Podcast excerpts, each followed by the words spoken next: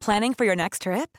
Elevate your travel style with Quince. Quince has all the jet setting essentials you'll want for your next getaway, like European linen, premium luggage options, buttery soft Italian leather bags, and so much more. And is all priced at 50 to 80% less than similar brands.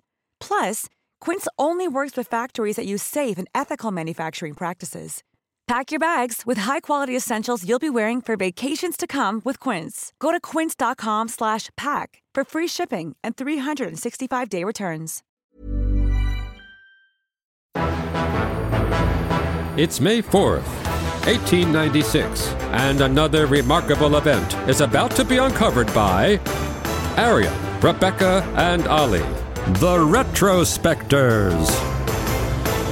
There were not one, but two straplines on the first ever edition of the London Daily Mail, published on this day in 1896. The first said, A penny newspaper for one halfpenny, the other, The Busy Man's Daily Journal. So I feel like right from the beginning, the Mail had nailed its target consumer. In those days, basically, cost conscious middle management who wanted a simpler, shorter, more readable paper. There were already other halfpenny papers, but they were pretty cheap in every sense of the word, and there were also penny papers as well, but they were kind of on the wordy and, for some people, dull end of the spectrum. So I suppose the idea with the Daily Mail was that it delivered quality at a budget price.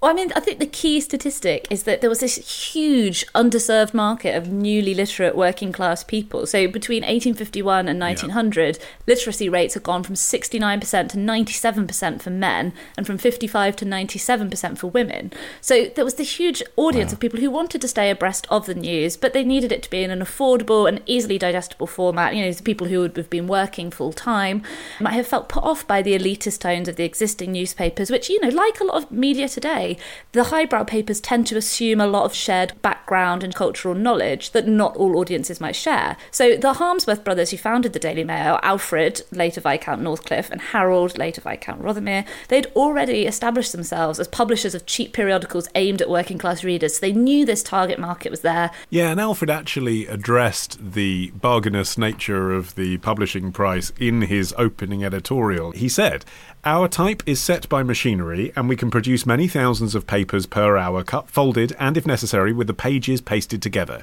It is the use of these new inventions on a scale unprecedented in any English newspaper office that enables the Daily Mail to effect a saving of from 30 to 50% and be sold for half the price of its contemporaries. That is the whole explanation of what would otherwise appear a mystery.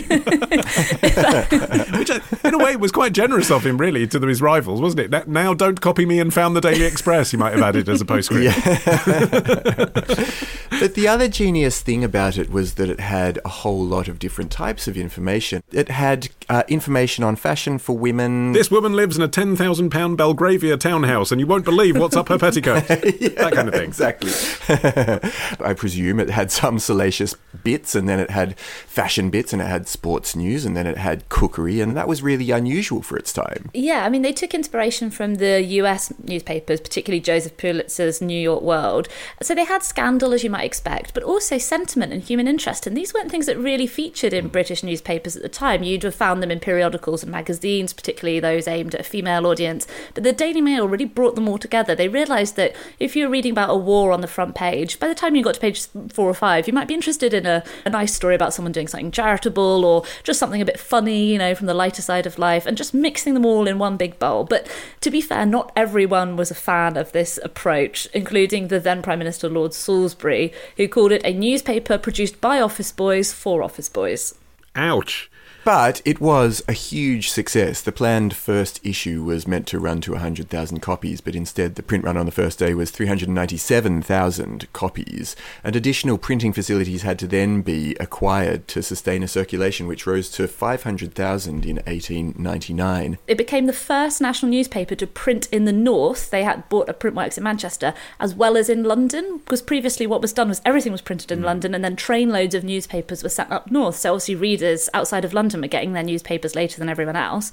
And they also looked towards the international market much earlier than some of their rivals, too. So, what they would do, again, you know, the standard procedure was just to ship copies over the channel. But the Daily Mail telegraphed its articles to an office in Paris where they were printed and put on sale. So you'd be having them with your breakfast in a, your Parisian hotel at the same time as you'd have had them at your home in the UK. Looking at this first issue, though, it is what it always was. uh, you know, Tory, low tax, pro empire, anti Semitic, anti immigrant, anti welfare state. That's all there. But it is rather more austere Mm. and rather more straightforwardly flag waving patriotic than the kind of muckraking tabloid that we see now. I mean, uh, provocative, I suppose, to an extent. An editorial in there.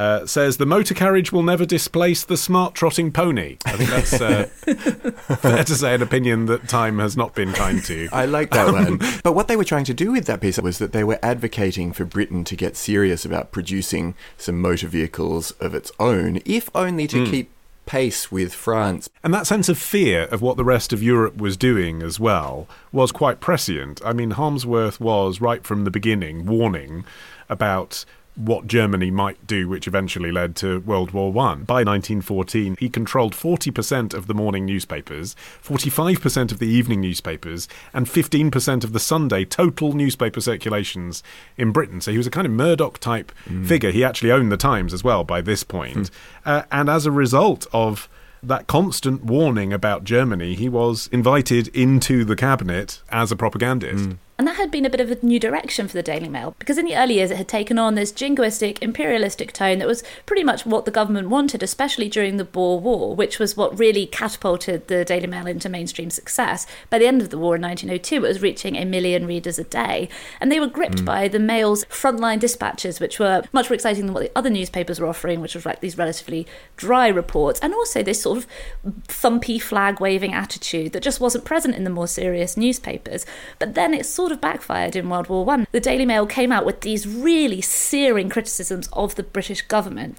Including Lord Kitchener, who was a hero to millions of people, and that actually caused readership to drop significantly. Although they were in a difficult position because of criticising the government as a kind of tabloid newspaper, but also wanting to be, as you said, patriotic and tub thumping, created this context whereby the British public, for perhaps the first time, came to learn a crucial lesson about the mass market media, which is what they read in the papers isn't necessarily true. Yeah. I think before then, people just expected that the newspaper men, as they were called, would bring you perhaps a sensationalized but basically true record of events. And during the First World War, men were coming back from the front saying we were being slaughtered out there. Why is it saying on the front that nothing happened? Yeah, I feel like criticisms from the 1920s may be as relevant today as they were back then. There was this comment from Piers Brendon who said, uh, Northcliffe's methods made the Mail the most successful newspaper hitherto seen in the history of journalism. But by confusing G-jaws with pearls, by selecting the paltry at the expense of the significant,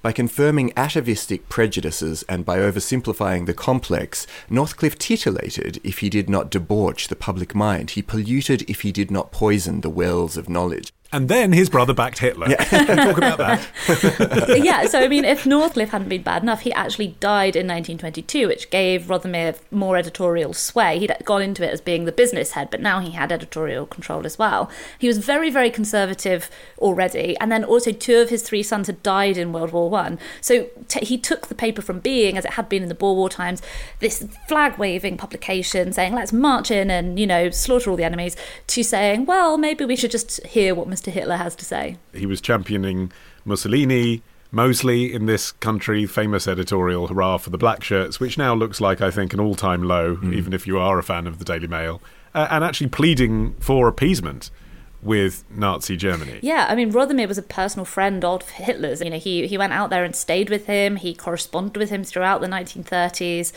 And Rothermere had appointed his son Esmond as chairman of Associated Newspapers by this time as well, and he was a fascist sympathiser also. So it was kind of a full scale takeover. Although, obviously, once Britain entered the war, they pretty sharply tried to scale back, but which obviously must have been a bit of a head spinning moment for the readership. One of the weird ongoing things that the paper had, particularly in its early days, was its interest in aviation. Did you guys clock this?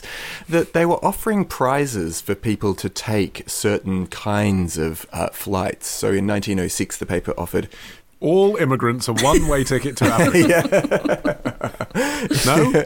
Not quite, though I'm sure they would have been into that. But um, but no, in 1906, the paper had this 10,000 pound prize for the first flight from London to Manchester, followed by a 1,000 pound prize for the first flight across the English Channel.